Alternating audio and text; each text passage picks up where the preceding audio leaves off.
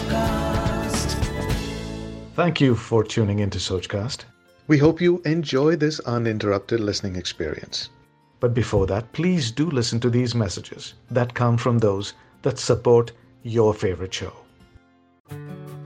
वो कहते हैं ना कि नज़रें बदलो तो नजारे बदल जाएँगे बेसिकली नज़रिया बदलने की बात है ये आप और मैं जानते हैं कई बार हम नासमझी में अपनी लाइफ से कंप्लेंट्स करने लग जाते हैं मगर हम ये भूल जाते हैं कि ये लाइफ आखिर बनाई किसने है। यूँ तो ये लाइफ देने वाला, जीवन देने वाला, वो एक ऑलमाइटी परमात्मा ही है। लेकिन हमें क्या कर्म करना है और हमें क्या डिसीज़न लेना है?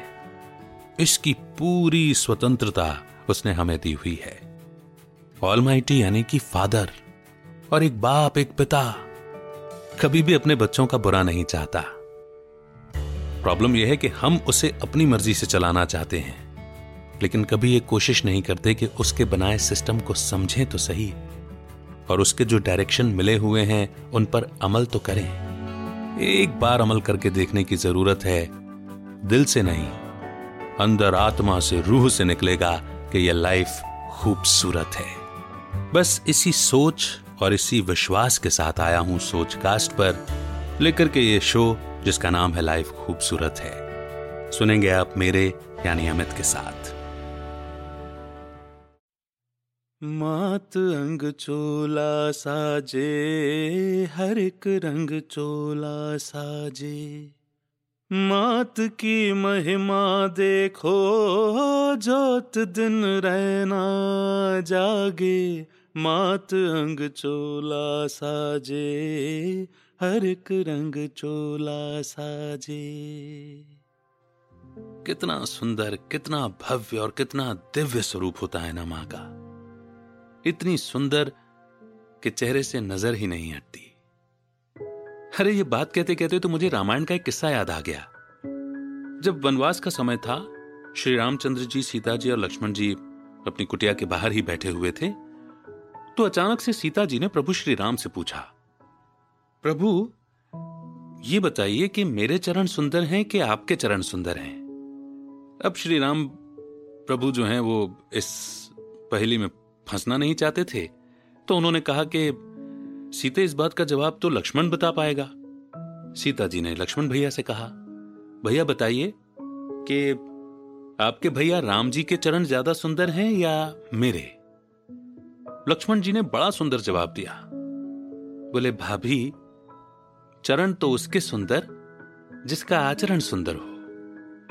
अब, ये तो बहुत ही सुंदर जवाब है, लेकिन हमारे लिए शिक्षा यह है कि सुंदर कौन और सुंदर कैसे बना जाता है? इतना मन को मोह लेने वाला रूप, मनमोहक रूप कैसे पाया जाता है? उसका आधार क्या है? उसका आधार है कर्म, श्रेष्ठतम कर्म।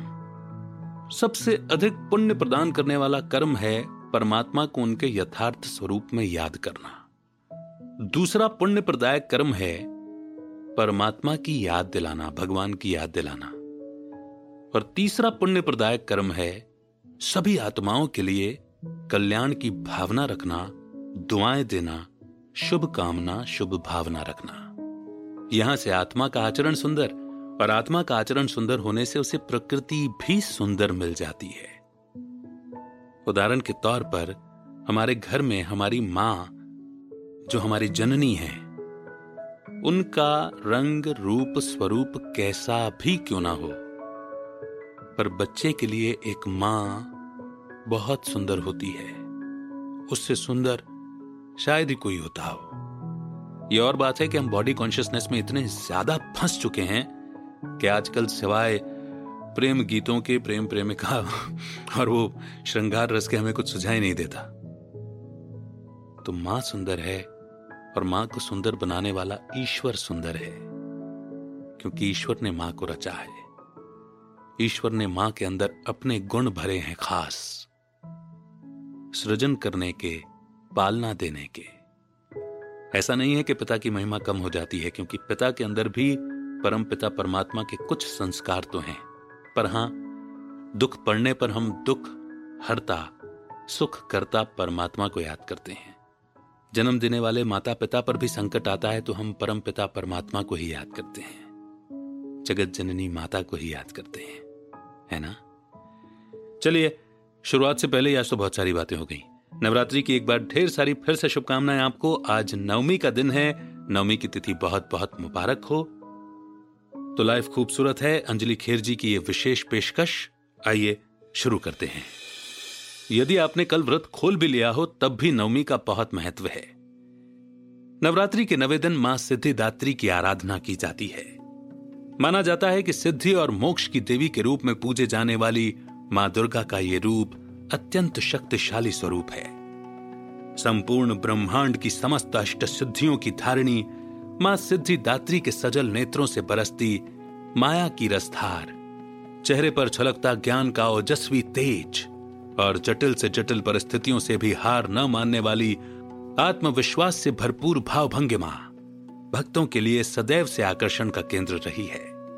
सिंह की सवारी, कमल के पुष्प पर विराजित, चार भुजाधारिणी माँ सिद्धिदात्री की दाहिनी ओर के नीचे वाले हाथ में चक्र, ऊपर वाले हाथ में गदा तथा बाई ओर के नीचे वाले हाथ में कमल का पुष्प और ऊपर वाले हाथ में शंख दिखाई देता है।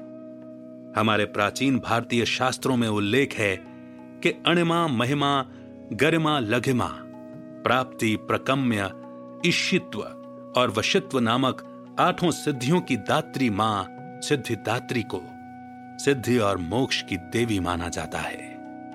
इनकी मन पूर्वक आराधना से भक्तगण यश, बल, वैभव धन धान्य से परिपूरित होने के साथ ही जीवन में आने वाली प्रत्येक परिस्थिति से लड़ने और सामना करने के सामर्थ्य को प्राप्त करता है। साथ ही, असीम अनंत महत्वाकांक्षाएँ, असंतोष, आलस्य ईर्ष्या भाव दूसरों में दोष देने की आदत और प्रतिशोध जैसे व्यक्तित्व को जीर्ण शीर्ण करने वाले हीन भावों से भी मुक्ति मिलती है। माँ सिद्धिदात्री को जामुनी और बैंगनी रंग अत्यधिक प्रिय है। अतः भक्तगण के लिए जामुनी और बैंगनी रंग के वस्त्रों को धारण करके पूजन करना फलदायी होता है। वंदे वांछित मनोरथार्थ चंद्रार्थ कृतम शेखराम कमल स्थिताम चतुर्भुजा, सिद्धिदात्री यशस्विनी सिद्ध गंधर्व यक्षार्धई असुरैर मरैरापी सेव्यमाना सदा भूयात सिद्ध सिद्धा सिद्धिदायनी। नवमी का दिवस नवदुर्गा के पूजन का अंतिम दिवस के रूप में मनाया जाता है। चूँकि अगले दिन माँ की विदाई का दिन होता है। अतः इस दिवस पर अत्यंत धूमधाम से माँ की अर्चना, आराधना की जाती है। पूजन स्थल में साफ़ सुथरी चौकी पर माँ की प्रतिमा अथवा तस्वीर, एवं कलश स्थापित कर पुष्पमाल धूप दीप चंदन रोली मौली के साथ ही नौ प्रकार के पुष्पों के अर्पण से माँ सिद्धिदात्री की आरती की जाती है। नवरस युक्त भोजन, नौ प्रकार के फल, पूरी हलवा काले चने नैवेद्य स्वरूप अर्पित कर, सच्चे मन से भक्त माँ सिद्धिदात्री से जो भी वरदान माँगता है, माँ उस पर मनोवांछित फल प्राप्ति के आशीषों की वर्षा करती है। माँ के पूजन के पश्चात ब्राह्मण को नारियल और गौ माता को भोजन दान करने से पूजन फलदायी होता है। इसके पश्चात नन्ही कन्याओं के पैरों को धोकर, आलता माथे पर टीका लगाकर उन्हें भरपेट भोजन कराया जाता है। फिर उनके चरण स्पर्श कर आशीर्वाद लेकर उन्हें उपहार स्वरूप कोई भी वस्तु प्रदान करने से माँ सिद्धिदात्री का पूजन पूर्ण होता है। माँ के विषय में जो दंत कथा है, वो इस प्रकार से है। पुराणों में उल्लेख है कि सदियों पहले भगवान शिव ने अत्यंत कठोर तपस्या कर माँ की आराधना की। माँ ने प्रसन्न होकर भगवान शिव को आठ सिद्धियों का वरदान दिया था और माँ सिद्धिदात्री की कृपा से भगवान शिव का आधा शरीर देवी का हो गया और शिव और माँ का यह सम्मिलित रूप अर्धनारीश्वर के नाम और रूप से जाना गया।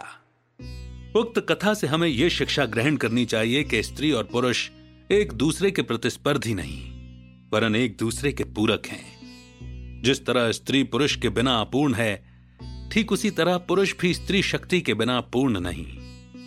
इन दोनों के समुचित तालमेल और सामंजस्य से ही परिवार रूपी गाड़ी बिना किसी विघ्न के चलती रहती है।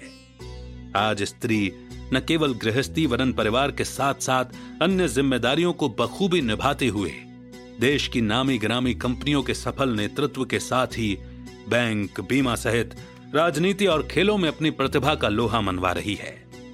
तथ्य की गहराई को यथा योग्य समझते हुए, स्त्री को दोयम न मानते हुए उसे उसके हिस्से का वो मान, सम्मान और तवज्जो मिलनी चाहिए, जिसकी वो अधिकारी है।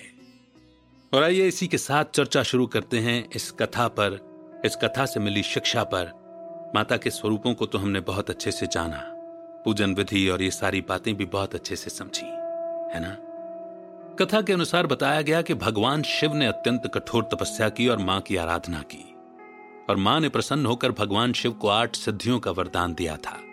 और माँ सिद्धिदात्री की कृपा से भगवान शिव का आधा शरीर देवी का हो गया था, और शिव और माँ का यह सम्मिलित रूप अर्धनारीश्वर के नाम से जाना गया। भगवान शिव जिन्हें हम भोलेनाथ कहते हैं, वे इस कथा और इस दंत कथा को भी ससम्मान स्वीकार करते हैं, क्योंकि वे संपूर्ण निरंकारी हैं। वे इतने भोले हैं कि भाव से भावना से जो कुछ भी कहा जाए वो उस पर प्रसन्न हो जाते हैं। भगवान शिव, जिन्हें देवता भी अपना देवता मानते हैं। वे जानते हैं कि हर एक को उसका सम्मान कैसे देना है। वे जानते हैं कि यह संसार ही नहीं बचेगा यदि वे विष पान नहीं करेंगे। यदि वे विष को नहीं अपने अंदर समेटेंगे। इस संसार में केवल एक ही आत्मा है, जिन्हें हम परम आत्मा परम पिता परमात्मा शिव कहते हैं, जिनके अंदर समस्त नकारात्मक शक्तियों को सहन करने की, समाने की, स्वीकार करने की संपूर्ण अथाह शक्ति विद्यमान है। और कोई ऐसा है ही नहीं। वे प्रेम के सागर, ज्ञान के सागर, दया के सागर, करुणा के सागर, क्षमा के सागर, आनंद के सागर, पवित्रता के सागर हैं, जो आत्माएँ समय से पहले शरीर छोड़ देती हैं। जो जीव घात कर लेती हैं, जिसे हम आत्महत्या के नाम से जानते हैं। आत्महत्या शब्द ठीक नहीं लगता क्योंकि आत्मा की हत्या हो नहीं सकती। तो जो जीव घात कर लेती हैं, जो खुदकुशी कर लेती हैं, जिन्हें एक बार देह छोड़ने के बाद शरीर तुरंत नहीं मिलता, जो भूत योनि में, प्रेत योनि में भटकती रहती हैं, ऐसे भूत और प्रेतों के भी जो ईश्वर हैं, जो भूतनाथ या भूतेश्वर कहलाते हैं, वे हैं भगवान शिव। जिनकी जब बारात निकलती है तो क्या देवता, क्या यक्ष, क्या गण, क्या भूत, क्या प्रेत, क्या राक्षस सभी शामिल होते हैं, क्योंकि उनके अंदर किसी के प्रति भेदभाव ही नहीं है। तो क्या स्त्री और क्या पुरुष दुनिया वाले सूरत देखते हैं, लेकिन दुनिया को बनाने वाले वे अनंत, अनादि परमात्मा शिव केवल सीरत देखते हैं, भाव देखते हैं। वे हर प्रकार के भक्त का सम्मान करना जानते हैं। यूँ ही उन्हें प्यार का सागर नहीं कहा जाता। वो प्यार लुटाना जानते हैं। हर आत्मा के अस्तित्व से उसका सम्मान करना जानते हैं, इसलिए वे भोलेनाथ हैं। यूँ तो वे भोले भी हैं और भाले भी हैं, क्योंकि वे ही धर्मराज भी बनते हैं। परंतु भक्तगण और हम बच्चे, उन्हें भोलेनाथ के रूप में ही स्वीकार करते हैं। उसी रूप में उन्हें याद करना चाहते हैं, वही रूप उनका देखना चाहते हैं। कहते हैं, भोलेनाथ का भंडारा भरपूर, हर काल कंटक दूर। शिव अर्थात कल्याणकारी। इसीलिए शिव के नाम के आगे सदा शिव लगता है, क्योंकि वे सदा ही कल्याणकारी हैं। सदा शिव अर्थात सदा कल्याणकारी, यानी कि हर स्थिति में। अजामिल जैसी आत्माओं का भी उद्धार करके उन्हें उनके पाप से मुक्त करते हैं, इसलिए पाप कटेश्वर शिव कहलाते हैं। उनकी महिमा में माता सरस्वती कहती हैं कि सागर को स्याही बना लो, धरती को कागज़ बना लो, और फिर सारी स्थूल वस्तुओं को कलम बना करके उनकी महिमा लिखना शुरू करेंगे ना तो भी कभी पूरी नहीं होगी। कम पड़ जाएगा ये सब।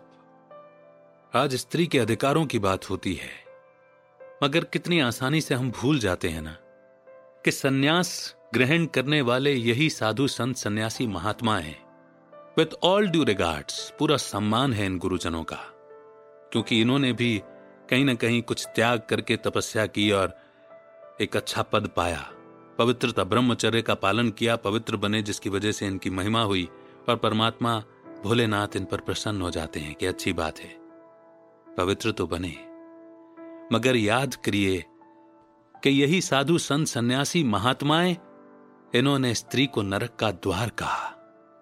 इनकी अवहेलना करके, ग्रह का त्याग करके, जिम्मेदारियों से पलायन करके, ये जंगलों में गए, इन्होंने तपस्या की। सब अच्छा है, परंतु क्या कह करके गए कि स्त्री नरक का द्वार है? यहाँ तक कि सृष्टि के पालन करता विष्णु जी का भी जब स्वरूप दिखाया जाता है तो लक्ष्मी जी उनके पैरों को दबाते हुए दिखाते हैं। परंतु परमात्मा भोलेनाथ की महानता देखिए कि जिन्हें कोई शास्त्र पढ़ने की ज़रूरत नहीं है, जो स्वयं ज्ञान के सागर हैं, जो सोमरस पिलाकर, ज्ञानामृत पिलाकर आत्माओं को अमर बनाते हैं, जो हर ओम यानी कि हर आत्मा के ईश्वर ओमकारेश्वर हैं, जो आत्माओं की बीमारी हरते हैं, वैद्यनाथ कहलाते हैं, जो पशुओं के जैसी बुद्धि हो जाने के बाद भी अपनी रचना आत्माओं के ऊपर रहम करते हैं और पशुपतिनाथ कहलाते हैं। वो जब इस संसार में नारी की दुर्दशा देखते हैं तो वे केवल नारी को समानता का अधिकार नहीं देते, वो उसे अपने से भी आगे रखते हैं।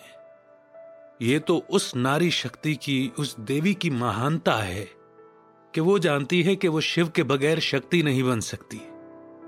इसीलिए अर्धनारीश्वर के रूप में दिखाया गया परंतु परमात्मा ने इस संसार का जीर्णोद्धार करने के लिए ज्ञान का कलश, नारी शक्ति को ही दिया। आज हम कामधेनु के रूप में माता जगदम्बा की प्रार्थना करते हैं। हम पर कोई संकट आए, हम माँ की आराधना करते हैं। और माँ किससे शक्ति लेकर, किससे सिद्धि लेकर के वो सिद्धि स्वरूपा बनी? जब परमात्मा शिव ने उन्हें संकल्पों का महत्व बताया एक एक मन में चल रहे विचार का महत्व बताया। और ये रास खोला के संकल्प श्रेष्ठ करोगे तो संकल्प से सिद्धि हो जाएगी। तो माता भी सिद्धिदात्री बन गई। और स्वयं को गुप्त रखने वाले गुप्तेश्वर शिव ने अपने आप को छिपा करके रखा। अपने को पीछे रखा। और इस संसार में प्रत्यक्षता की, शिव शक्तियों की, देवियों की, उनका मान बढ़ाया। यत्र नार्यस्तु पूजयंते रमनते तत्र देवता। कन्याओं से लेकर के माताओं तक को वंदे मातरम बनाया। वंदन उन माताओं का, जिन्होंने भारत को विश्व गुरु बनाया, भारत को स्वर्ग बनाया, और भारत का स्वर्ग बनना यानी कि पूरी दुनिया का स्वर्ग बनना, पूरी दुनिया में, पूरे विश्व में भारत का आध्यात्म का परचम लहरा दिया, और ये सब प्रैक्टिकल किया। जानते हैं कैसे? ये जो समय है, ये, इसे हम कलयुग कहते हैं। और कलयुग में भी कलयुग की अति का समय अति हमेशा अंत की निशानी होती है, हमने देख लिया। भयंकर से भयंकर, शास्त्रों में भी जो वर्णित नहीं होगा, ऐसा पाप, कर्म आज की इस दुनिया में हो रहा है। जैसे अंधेरे में हाथ को हाथ नहीं सुझाई देता, ऐसे ही इस समय मनुष्य अकल से ऐसा अज्ञान में चल रहा है कि उसे समझ ही नहीं आता कि कौन सा कर्म करना है, कौन सा नहीं करना है। आज ये पूरा विश्व नेतृत्व विहीन हो गया है। हम विकास की ओर बढ़ रहे हैं या विनाश की ओर, ये बात तो भूल गए हैं। मानव का हर आविष्कार, हर प्रयोग, हर पहल उसे विनाश की ओर धकेल देती है। लेकिन अगर अति अंत की निशानी होती है तो अंत प्रारंभ की भी निशानी होती है। यही वो समय है जब ये संसार विषय विकारों का दलदल बन गया है। यही वो समय है जब गीता में अपने किए हुए वायदे के अनुसार परमात्मा को आना पड़ता है कि यदा यदा ही धर्मस्य ग्लानिर्भवती भारत, अभ्युत्थानम धर्मस्य तदात्मान सृजाम में हम धर्म की अति ग्लानी हो गई है और सबसे ज़्यादा तो शांति जिनकी पहचान थी, भारतीय सनातन धर्म। उन्होंने शांति को छोड़ दिया है, सहिष्णुता को छोड़ दिया है। अपनत्व को छोड़ दिया है, रूहानियत को छोड़ दिया है। और न जाने कितनी धारणाओं का त्याग हो गया है। तो जब धर्म विहीन मानव हो जाता है और इतना धर्म विहीन हो जाता है कि धर्म की ग्लानी हो जाती है, परमात्मा की बनाई हुई इस दुनिया पर कई सवाल उठने लगते हैं कि परमात्मा है भी या नहीं। और जब नारी केवल और केवल उपभोग की वस्तु समझी जाने लगती है, ऐसे में अपनी शिव शक्तियों की रक्षा करने के लिए ऐसे में अपने प्रीत बुद्धि भक्तों और बच्चों की रक्षा करने के लिए, पांडवों की रक्षा करने के लिए पांडव पति को आना ही होता है। और जब वो आते हैं, तब पहले पहले नारी सशक्तिकरण का ही कार्य करते हैं। आज इस संसार में, इसी भारतवर्ष में एक संस्था चलती है, जिसका नाम है प्रजापिता ब्रह्मा कुमारी ईश्वरीय विश्वविद्यालय, जिस संस्था की इंचार्ज नारी शक्ति होती है। 140 देशों में दस हज़ार से भी ज़्यादा सेवा केंद्र हैं, मगर हर सेवा केंद्र की इंचार्ज एक बहन होती है। एक नारी शक्ति होती है, एक शिव शक्ति होती है। भाई भी उस संस्था में हैं, परंतु भाई सहयोग करते हैं और बहन को, दीदी को आगे रखते हैं। और पिछले सतासी सालों से ये संस्था लगातार ईश्वरीय ज्ञान का, आध्यात्मिक ज्ञान का प्रचार प्रसार कर रही है। सोचिए 140 देशों में एक ईश्वरीय ज्ञान एक प्रकार से दिया जा रहा है। परमात्मा एक है, सबको एक मत करने आता है। जिन शिव शक्तियों की महिमा हम कर रहे हैं, जिन शिव शक्तियों की घर घर में पूजा हो रही है, परमात्मा चैतन्य में उनका निर्माण करता है। कैसे करता है यह समझने के लिए तो आपको एक बार पहुँचना होगा अपने नजदीकी राजयोग सेवा केंद्र पर। और उस मौके को गवाइएगा मत। इस चांस को टालिएगा मत। क्योंकि समय इतनी तेज़ी से बदल रहा है कि अब यह कहने की भी आवश्यकता नहीं है। अगर ये कोरोना ही नहीं होता तो जिस गति से हम चल रहे थे, न जाने क्या गति होती और क्या गति होती दोनों ही अर्थों में। कोरोना ने भी अलग अलग किस्म की गति दिखाई। मगर अभी भी बहुत कुछ होना बाकी है। शायद चांस हो। सतासी साल बहुत लंबा पीरियड होता है। बहुत सारा निकल चुका है, बहुत थोड़ा रह गया है। यदि आप मेरी कही बातों को समझ पा रहे हैं, इशारा समझ पा रहे हैं तो आप देवी हो या सज्जन हो, परमात्मा पुरुष और नारी में भेद नहीं करता। वो आत्मा देखता है, आत्माओं से बात करता है, आत्माओं को सुनता है, आत्माओं की सीरत संवारता है, आत्माओं का वर्ण ही उज्जवल करता है। बस एक बात समझ लीजिए, अभी नहीं तो कभी नहीं। चलिए, नवरात्रि की ढेर सारी शुभकामनाएँ आपको। कल दशमी के दिन विजयादशमी की बात होगी। ये विशेष पहल जो नवरात्रि से शुरू हुई है, ये दशमी पर जाकर इसका समापन करेंगे। रावण को समझेंगे रुलाने वाले को समझेंगे, दशानन के दस सिरों को समझेंगे। कैसे राम इसका खात्मा करता है, क्यों वो वानर सेना का साथ लेता है? जबकि राम स्वयं में सक्षम हैं। वे अकेले भी बहुत कुछ कर सकते हैं।